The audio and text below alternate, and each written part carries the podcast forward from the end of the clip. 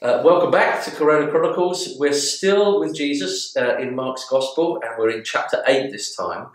Uh, but we're still in the in the Gentile lands, and Jesus is going around doing these miracles.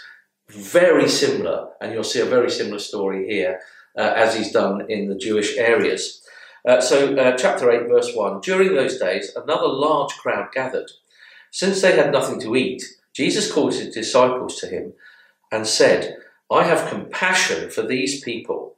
They have already been with me three days and have nothing to eat. If I send them home hungry, they will collapse on the way because some of them have come a long distance.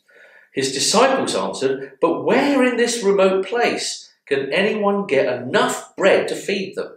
How many loaves do you have? Jesus asked. Seven, they replied. He told the crowd to sit down on the ground. When he had taken the seven loaves and given thanks, he broke them and gave them to his disciples to distribute to the people, and they did so. They had a few small fish as well. He gave thanks for them also and told the disciples to distribute them. The people ate and were satisfied. Afterwards, the disciples picked up seven basketfuls of broken pieces that were left over. About 4,000 were present. After he had sent them away, he got into the boat with his disciples and went to the region of Dalmanutha. Now, Yeah. I mean, this is familiar ground, isn't it? yeah. Yeah. But again, a huge crowd have come to see Jesus. Yeah. And they stay with him for three days. and what's amazing is that there's a, there's a small, well, Jesus says, uh, I, don't want to send them home hungry because they'll collapse on the way. Some of them have come a long distance. Yeah. So you imagine these people at home packing their sandwiches for the next few days. Yeah. And then they're sat listening to Jesus and they keep looking at their stocks and they think, oh, we've only got enough. I mean, that's, that's as much as we need to get home. Yeah. Uh, but they're like, oh, but we need to stay here. Yeah. So they start eating their home rations. So Jesus, so Jesus says, I'm, I'm worried for this. These people haven't looked at their food and gone, we need to go home now. Yeah. Jesus has been so amazing. yeah. yeah. They've wanted to stay out. I mean, it is interesting because last time, just on that, is he opened the ears of, of a man that couldn't hear. Mm. And it's like their ears are open to Yes. this food from heaven, isn't it? They're Right. hearing the word of God and he's, they're thinking, Yeah. this is a conference worth staying at. Yeah. And they're not thinking even their own physical welfare. Yeah. But Jesus does, Yes. Which is interesting, isn't it? Yeah. Yeah. And he and it says he has compassion on them, which is a lo- the lovely word that's often used about Jesus, isn't it? Mm. Yeah, And we're still in Gentile territory here. So Yeah. for Jesus to say, I have compassion for these people, you know, the Gentiles are the dogs. yeah, You don't normally have compassion for a dog if it's hungry. Yeah. You never feed the dogs. But yeah, Jesus is, is spending a lot of time with these people. So there we are. So we've got that going on, and then uh, Jesus says, I, I, "I want, I want to feed them." And the disciples, you would think, would think, "Hold it, there's four thousand people here. There should be a doddle. A little while ago, uh, over in Jewish territory, there were five thousand men plus women and, and children, uh, and Jesus fed them with a few uh, loaves of bread and fishes." We know what he's going to do, but they seem to they seem to still be deaf. I know. And they seem to not understand.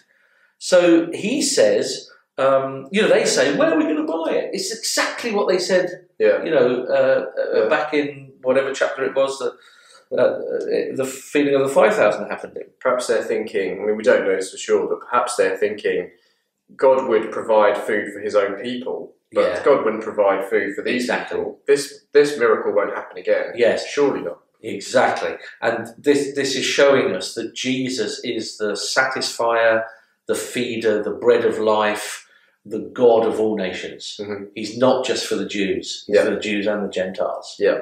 which is a very important thing, isn't it? Because you often hear sort of Islam, for instance, saying that you've got Jesus for for the Jews, but but they need a prophet for the Gentiles. But Right. that's this is hammering that on the head, isn't it? Yeah, yeah. Yeah. Yeah, absolutely.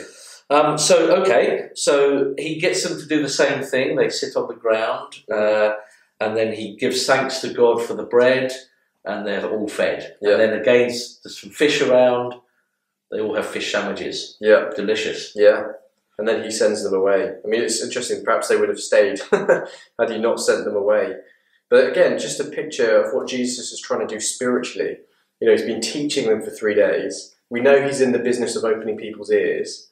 We know that he calls himself the, bread of life.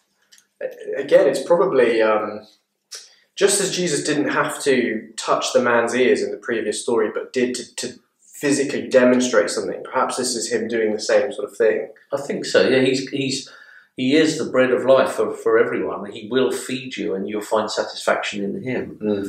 And this is the he's the he's the the feeding savior who has compassion on the Gentiles, the Jews, whatever whatever nation they're Yeah. from. Yeah. Yeah, And I, I guess it follows up. I mean, you mentioned it um, the, uh, back in uh, chapter seven with with the um, Syrophoenician woman that called herself a dog, didn't she? And, yeah, Uh, that e- that even the dogs can have the crumbs from the table, yes, and he's sort of saying, "I'm not giving you crumbs. Uh, I'm I'm going to do the same miracle that I did for for the Jewish people. yeah, You, you will be included in my kingdom. yes, People from all over the world. yeah. It's amazing. I guess for us nowadays, we, we have people who consider themselves more or less religious.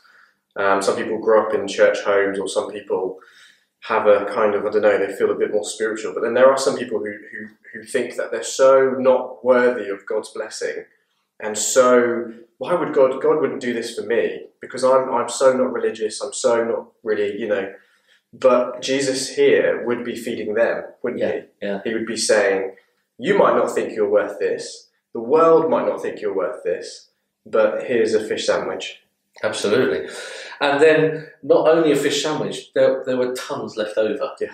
You know, so Jesus has enough for everybody. Yeah, So it's not like a, uh, just enough, is it? yeah, It's overflowing, Yeah. and they have to pick up all of these. I mean, I don't know what what do you do with them, um, but you know, uh, it, it, it's fantastic. There's abundant life in Jesus. yeah, amazing.